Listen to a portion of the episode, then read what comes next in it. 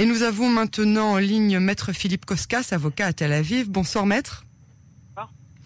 Alors, je vous remercie tout d'abord d'avoir accepté d'être l'invité de ce journal. Vos premières réactions à chaud Oui, on peut dire que si on parle en, termes de boxe, de round d'observation, euh, je crois que les, les, coups ont été largement portés aujourd'hui.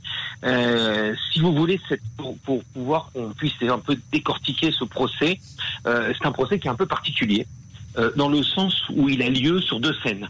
La première scène, c'est une scène classique, on la connaît, nous, nous les juristes, c'est la, la, scène du tribunal, euh, donc euh, où les, les, audiences en général se font euh, non pas à huis clos, mais dans, dans, dans un, un, cercle qui est très très connu et très délimité. Mais il y a une deuxième scène, qui est la scène politico-médiatique. Euh, et évidemment, le tribunal n'a pas de voix là-bas. et, et là-dessus, évidemment, c'est la scène où, où le Premier ministre Benjamin Netanyahu excelle. Alors, il excelle. Est-ce que vous pensez, euh, comme euh, certains experts, que c'est un procès qui risque de s'étaler sur plusieurs années? Ah oui, de toute manière, on parle d'un procès fleuve, on a trois chefs d'inculpation, mais, il faut dire qu'également Benjamin Netanyahu n'est pas le seul au bord des accusés. On parle, il y a une série d'hommes d'affaires euh, qui, qui, sont, donc c'est un procès, on parle de plus de 300 témoins. Euh, selon les procédures israéliennes, vous savez, chaque témoin doit être entendu, contre-interrogé, re-contre-interrogé. Donc si vous voulez, on parle de, de, vraiment un, un procès fleuve. On parle pour ces auditions-là, euh, je pense qu'on peut évaluer à de 2 à 3 ans. Oui, 2 trois ans. Les juges, euh, quant à eux, ils sont susceptibles d'être influencés justement par tout ce qui se passe dans les médias. Est-ce qu'ils sont en danger avec euh, toute la critique qui a été mise en ce moment contre eux? Alors vous, vous parlez de deux questions qui sont différentes. Est-ce qu'ils vont être influencés? Je dois dire qu'en Israël, il n'y a pas de juré. Euh, donc, euh, ce sont des juges qui sont professionnels. Euh, les juges ont jugé déjà dans le passé des procès évidemment médiatiques. Ce sont des juges du tribunal de district, donc des, juges assez haut placés dans, l'échelon judiciaire. on peut dire que là-dessus, ils auront l'habitude d'affronter ce genre de, de tourmente. de tourmente. Mais, de l'autre côté, on, parle d'un autre, un autre aspect on parle de l'aspect, et moi je ne me souviens pas, je suis 35 ans avocat, je ne me souviens pas d'une démonstration comme ça, où on voit un Premier ministre, et derrière lui des ministres, il y a eu pratiquement la moitié du gouvernement qui était au tribunal de district aujourd'hui, qui lui font allégeance, euh, qui, qui tirent un gros boulet sur le conseil juridique du gouvernement.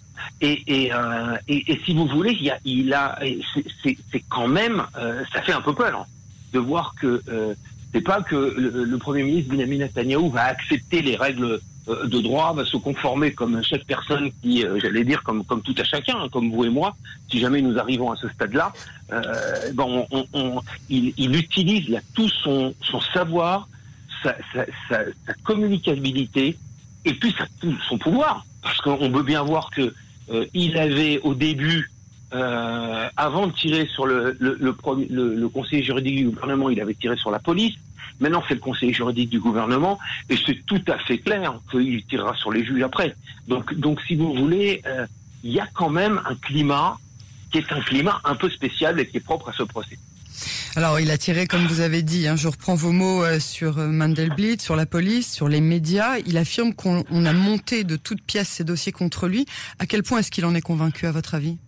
Moi, je ne sais pas ce qu'il en est convaincu ou non. Vous savez, toutes les personnes qui sont inculpées répondent la même chose. Hein, c'est la même, la même dialectique.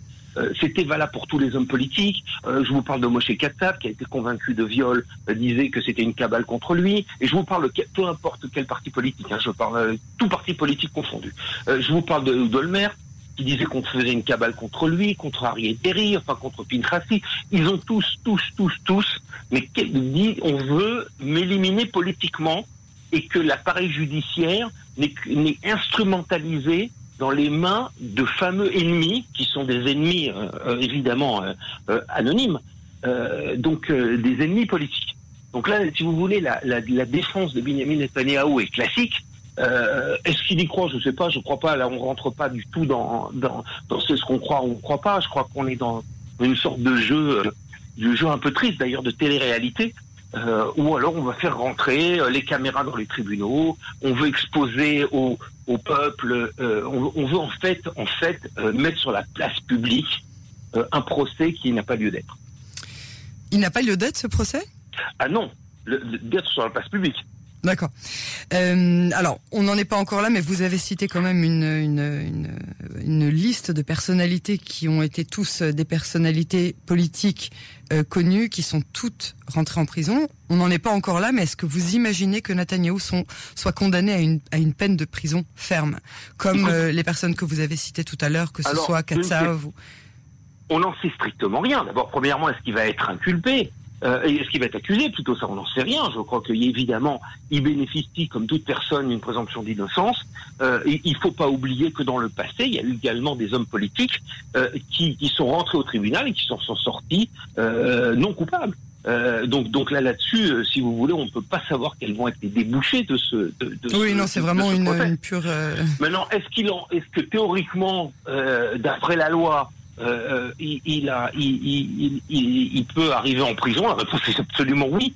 Euh, dans le sens où ce sont des accusations qui sont quand même relativement graves, euh, mais euh, mais on ne peut absolument pas préjuger à ce stade-là oui. Euh, quels vont être les, bouchées, les débouchés de ce procès. Alors le Premier ministre, on en a parlé en deux mots tout à l'heure, euh, je voudrais revenir là-dessus, il s'est armé de toute une, une, une, partie de ses ministres, il a fait en sorte que ce soit ça le genre de photo qu'on retienne et non pas euh, celle de lui assis sur le banc des accusés. La presse n'a pas pu assister au procès dans la même salle d'audience, bon, à cause des restrictions sanitaires, mais est-ce que vous pensez que cette fameuse photo a vraiment fait le scandale que la presse cherchait désespérément à obtenir?